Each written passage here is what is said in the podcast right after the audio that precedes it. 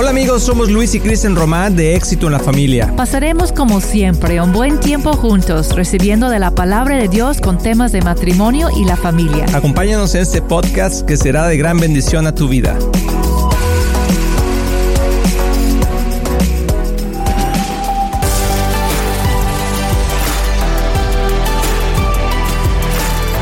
Hola amigos, ¿cómo están? Bienvenidos a este tu programa Éxito en la Familia. Estamos en esta serie que se llama Ámense unos a otros. Amor, ¿cómo estás? Muy bien, gracias a Dios. Qué bueno, ¿ya no estás comiendo palomitas? No, ya no. Ok. Ya terminaste todos. me las acabé todas. Ella las abre y yo me las como.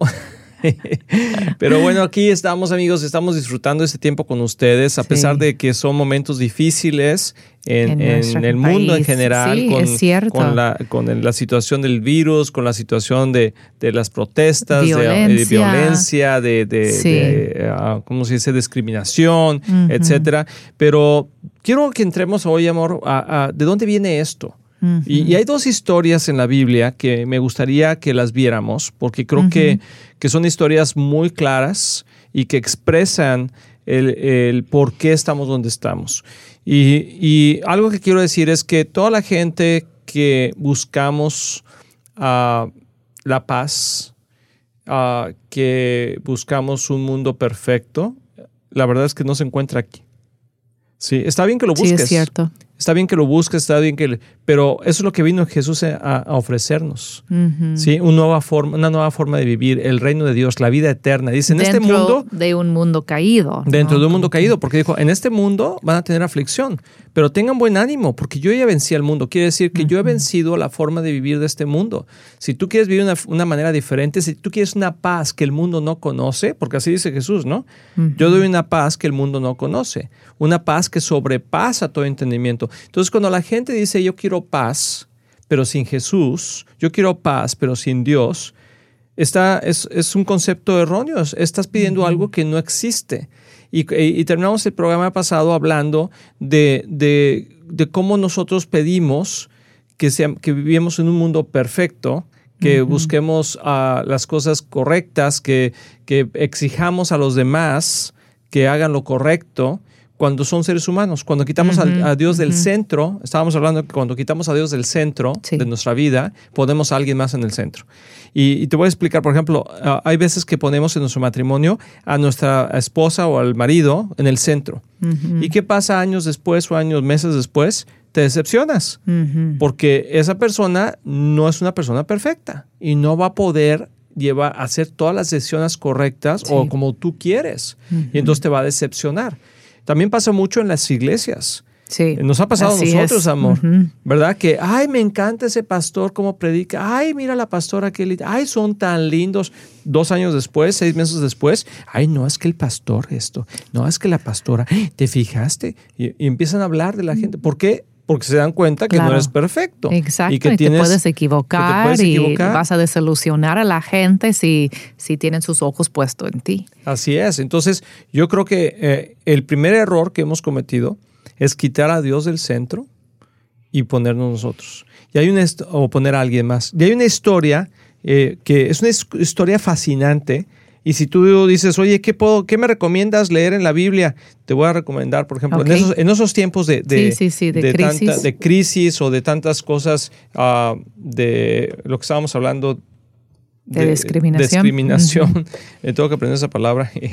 Eh, discriminación. Es porque ah, hablamos en el otro programa que el racismo, se usa mucho el término racismo. Así es. Pero el racismo es, es dar un, valor menor a otro grupo étnico. Es decir, que, que, tú, que tu grupo étnico es superior y tiene un valor mayor. Y en realidad, por lo que han estudiado y todo, la mayoría de la gente no es racista. Como no creemos que somos superiores y deseamos más. Tenemos prejuicio y tenemos discriminación. Así es. Así es. y muchas veces eso también viene, o sea, hay otro, los dichos mexicanos, la verdad, yo soy mexicano de nacimiento, ah, que, tienen mucho, muchos, mucho, uh, son muy ciertos, lo que quiere decir. Pero dice, uh, crea fama y échate a dormir. ¿Sí? Si río que, río que suena, agua lleva. ¿Sí? Esos son dos dichos muy buenos. Y, y lo que quiere decir esto es que compórtate de cierta manera y te van a percibir de tal manera. Entonces, obviamente cuando nos comportamos de cierta manera, la gente hace juicios. Por ejemplo, hay, hay personas que, que, o jóvenes que se visten de cierta manera que la verdad se ven mal. O sea, ponen el pantalón a media pompa, eh, el, o sea, no sé, descuidados de cierta manera. No tengo nada en contra de, de, los tatuajes, ¿verdad? Pero, pero a veces tienen tatuajes de todos los lados. O sea, y pues, o sea, sí, sí, te, sí te da una percepción de, de incomodidad, de decir, oye, ¿En qué está metido? ¿Puedo confiar, puedo confiar o no puedo confiar en esta persona? Porque te da una imagen que te puede hacer tener un prejuicio. Y luego cuando la gente tiene un prejuicio de alguien así, la gente dice, no, pues es que es un racista, pero no necesariamente. O sea, Exacto, usamos el término muy rápido, ¿no? Así es. O sea, más bien, pues sí, hice un prejuicio, sí, porque, o sea, de alguna forma me está, me está enseñando que pues, o sea, a lo mejor no puedo confiar en él por la en tu opinión. En mi opinión. Pero no significa que sientas que tú tienes más valor que esa persona. No, para nada. No, en absoluto. O que sientes antagonismo, como que quieres, eh, quieres hacerle daño. No, no, no, pero sí me quiero a lo mejor alejar, porque no sé si él me va a hacer daño. ¿sí? O una mujer, por ejemplo, vas en la calle y ves una mujer que va, a lo mejor va vestida de una forma media indecente. ¿sí? Y entonces dices, a lo mejor creas en tu mente un prejuicio. Sí. Y luego la, persona dice, pero ¿por qué me juzgan? Pues porque, o sea... por pues ayúdame poquito, no ayúdame juzgarte. poquito, no juzgar, ¿no? Y, no, ay, es que son unos, es que eh, hacen mucho juicio. No, o sea, también sé que hay el otro extremo. Claro, y, el, juicio es real y eh, la crítica es real y hablamos mucho de eso en el programa pasado. A lo que quiero llegar es que todo mundo hace prejuicios de situaciones. Exacto. O sea, una persona que, si tú tienes un negocio... basado en nuestras experiencias. basado, en nuestras, basado en nuestras experiencias y en la forma en cómo nos educaron. Entonces, por ejemplo, si tú tienes un negocio eres dueño de un negocio y te vienen a pedir trabajo dos personas, no sé, de chofer, ¿sí? Pero uno llega todo desarreglado, y, o sea, eh, sucio y, el otro llega bien limpiecito y bien bañadito, y, o sea, de corbata. Llega a tiempo, Llega a tiempo y todo, o sea, pues como que sí te haces un prejuicio. O sea, y no puedes decir que porque escogiste al que sí venía bañado, ¿verdad? Y, llegó a tiempo. Y puede ser que el otro es mejor en su trabajo. Sí, pero, pero, el prejuicio de lo que ves. O sea, no podemos evitar. y, por ejemplo, también que, que dice, es que no hay colores, todos somos del mismo color. No es cierto. we're colorblind. Sí, que son, o sea, cuando, cuando estamos hablando de, de somos ciegos al color. Sí, no es que yo no veo ningún color, todos somos del mismo color. No, no es cierto. Hay gente morena, hay gente, o sea, afroamericanos, hay gente blanca, hay gente café, hay gente amarilla, hay gente rosa, hay gente roja, ¿verdad? Sí. Sí, y hoy en día no se puede decir eso. Como que se hace como ofensivo decir que los asiáticos son amarillos, que hace o que ah, nosotros los mexicanos o los latinos somos cafés, o sea, o que, o sea, y, o los pieles rojas que eran los, por eso se llaman los, los, uh, el equipo de los pieles rojas. ¿De dónde son los pieles rojas? Yo no me acuerdo. I don't know. Redskins de no, pues no, me preguntas acerca de fútbol porque no. Creo que son de Minnesota. Pero bueno, o sea, lo que a lo que quiero decir es que ves por lo que juzgas por lo que ves y es una reacción humana. Pero eso no quiere decir que tengamos que vivir bajo esa norma, sino que podemos nosotros ir más allá. Y es lo que Jesús dice, no te, vas, no te bases por las experiencias, o sea, no invites al, que, al que se ve bien y todo y rico, no lo, no invites a sentarse hacia adelante y discriminas al que no tiene. No, más bien investiga cuál es la causa, cuál es la situación y a lo mejor aquel joven que viene todo desarreglado y que viene, a lo mejor lo que necesita es una figura paterna en su vida, claro. ¿verdad? Que nadie lo ha, nadie lo ha amado, le ha dicho que vale, que, que vale como ser humano, que tiene un futuro. Entonces, creo que hay cosas que se pueden cambiar y, un mensaje que se puede enviar, pero no podemos celebrar lo que está mal. Y hay cosas que están mal. y, no, y ahora como que queremos quitar las verdades absolutas y decir, no, es que todo está bien. Pero regresando al tema de lo que, de, no quitar de quitar a Dios del centro, es una historia, por ejemplo, que está en primera de Samuel 1.8. Y eso es cuando, cuando Samuel ya está grande y tiene, tiene dos hijos, tiene sus hijos, y entonces esos hijos gobiernan juntamente con, con Samuel, y se llamaba Joel y el segundo se llamaba Abías. Ahí lo puedes ver en, Samuel 8, 1 y 2. Dice, pero ninguno de los dos siguió el ejemplo de sus padres, sino que ambos ah, se, se dejaron guiar por la avaricia Fíjate qué interesante. Aceptando sobornos y pervirtiendo la justicia. Desde ahí empieza la maldad. O sea, en esa injusticia. Y dice que se dejaron guiar por la avaricia. Entonces, mm. mucha de la injusticia que hay en el mundo es por la avaricia. Entonces, vamos a hacer una pausa, vamos a regresar, vamos a continuar con este tema, porque voy a entrar en el, en el tema de por qué es tan importante no quitar a Dios del centro de nuestro gobierno. En un momento regresamos, no te vayas.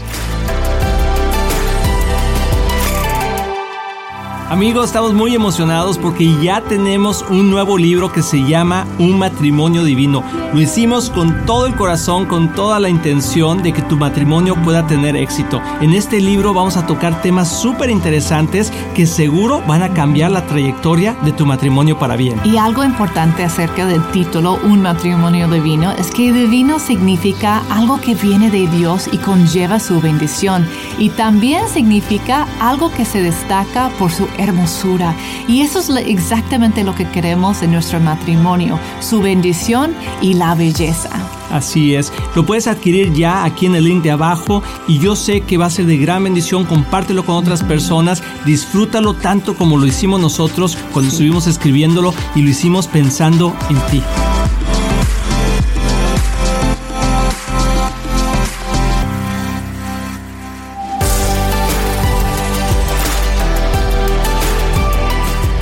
Amigos, ya estamos aquí de regreso y se quedó el tema muy interesante. Sí. Sí, y estamos hablando de 1 Samuel 8, donde la gente eh, de repente le dijo a Samuel, o sea, bueno, déjame hacerte el, tema un poquito más claro. El pueblo de Israel estaba regido por, ah, por profetas, ¿sí? por, uh, por jueces, pero no tenían reyes como las otras naciones. Entonces, Samuel, ¿sí? Eh, el profeta Samuel tenía sus hijos, pero esos hijos no siguieron el buen ejemplo de Samuel. Y entonces gobernaban, pero hacían injusticias.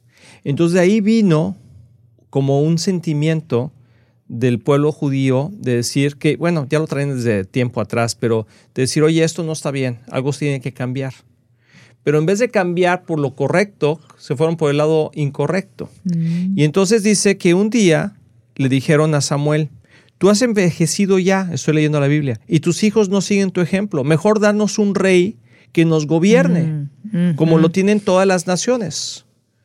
Cuando le dijeron esto a Samuel, él se disgustó, entonces, fíjate qué interesante, se fue a orar al Señor.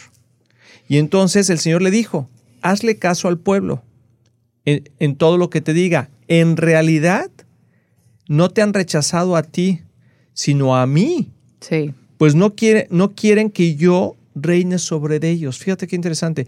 Te están tratando del mismo modo que me han tratado a mí desde el día que los saqué de Egipto hasta hoy.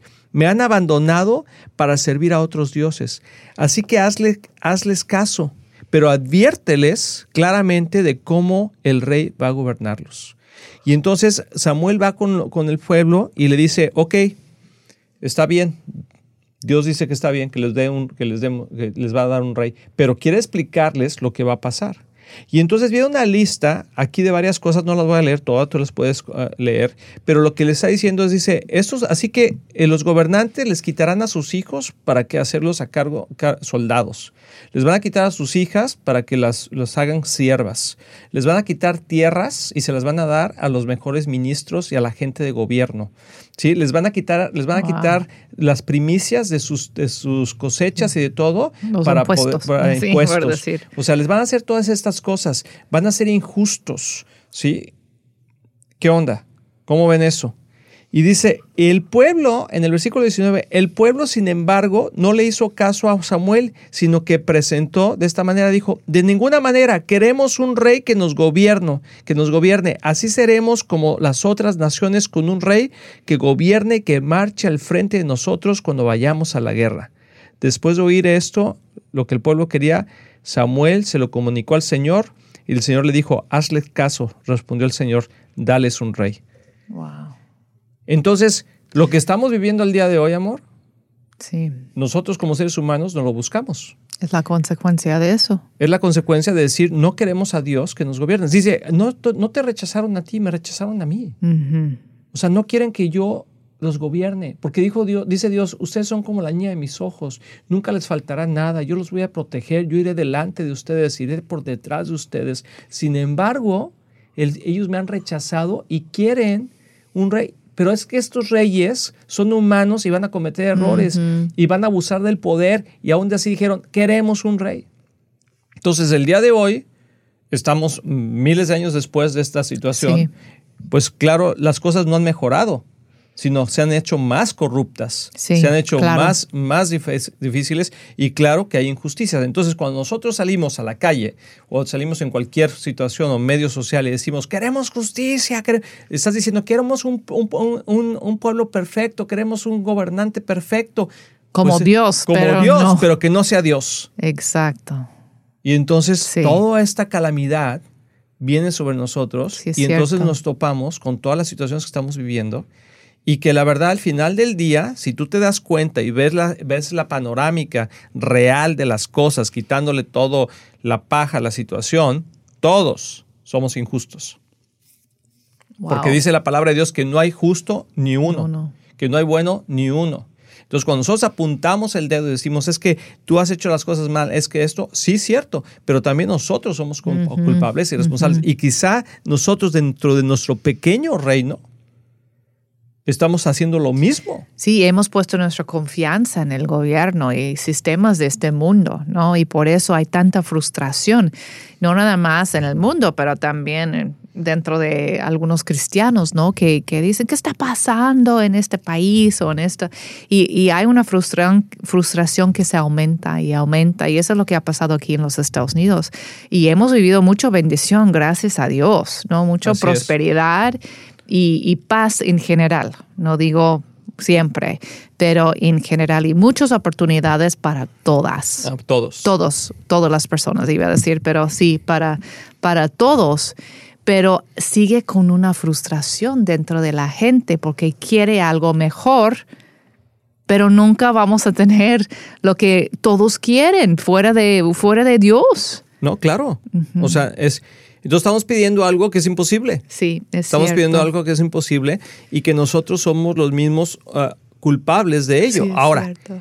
algo que es totalmente diferente y lo vamos a hablar en el siguiente programa es cómo podemos cambiar eso en nuestro mundo. Sí, porque dije, entonces, ¿qué hacemos? ¿No? ¿Y qué Así hacemos es. con nuestros hijos? Que, pues, los jóvenes, ya sabes, que siempre tienen más como ímpetu y quieren, quieren como protestar y quieren reclamar justicia y quieren que, que dentro de, pues, un mundo perfecto, pues, va a funcionar, ¿no? Como que, claro que eso va a tener el resultado que uno quiere, pero dentro de nuestro mundo tan quebrantado, ¿dó- ¿qué hacemos con ese deseo? Sí, bueno, yo creo que lo primero que hay que hacer es qué es lo que no debemos de hacer.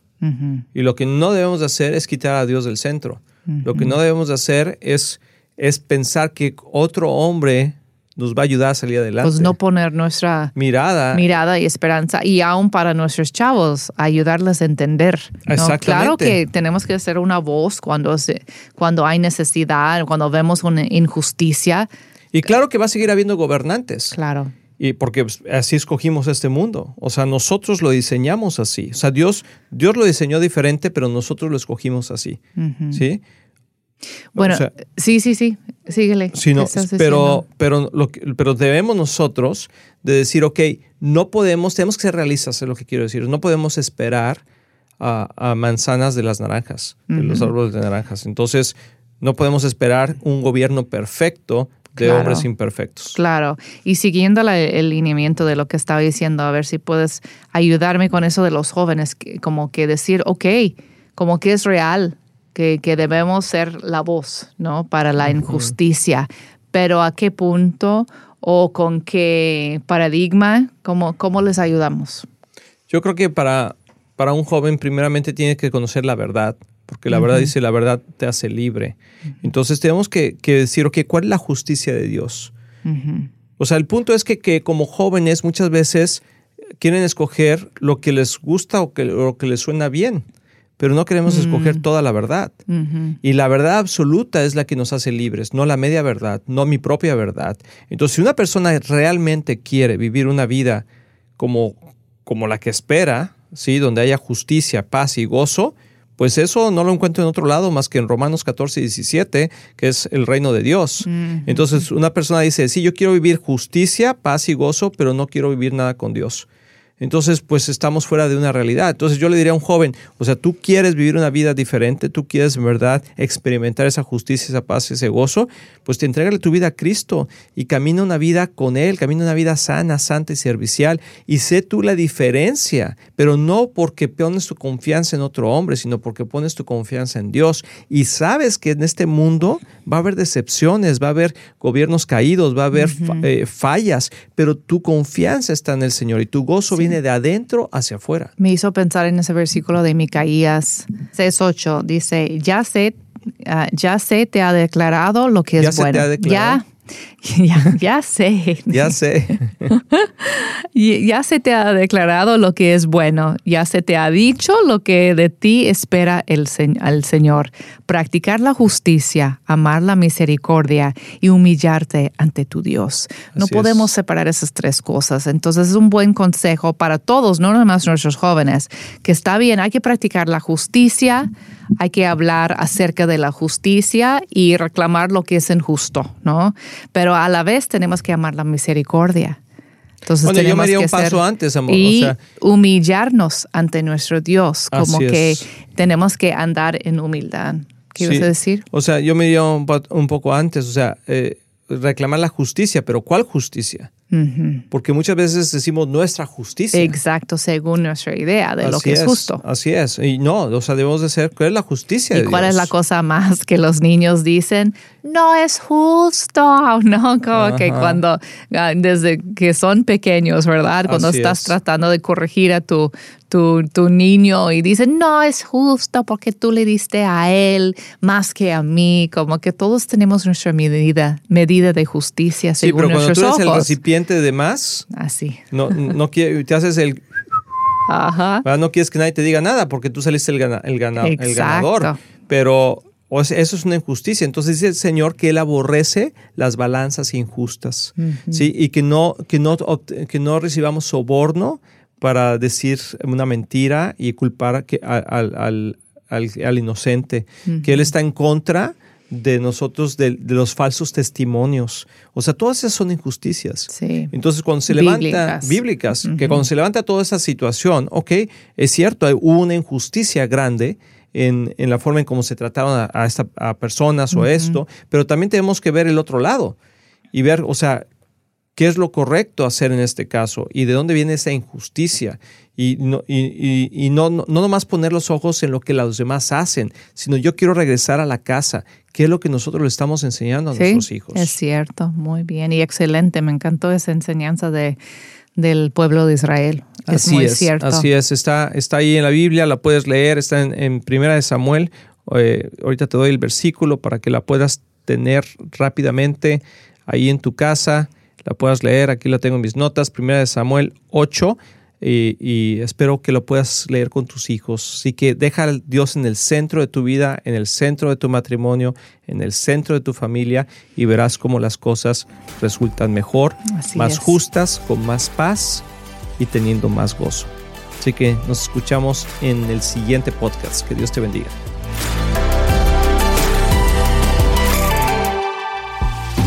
Estamos muy emocionados en anunciar que ahora los podcasts de Éxito en la Familia son parte de XO Podcast Network, que pertenece a Marriage Today, el cual está dedicado a ayudar matrimonios y familias a tener éxito. Visita el sitio marriagetoday.com o éxitoenlafamilia.com para más información.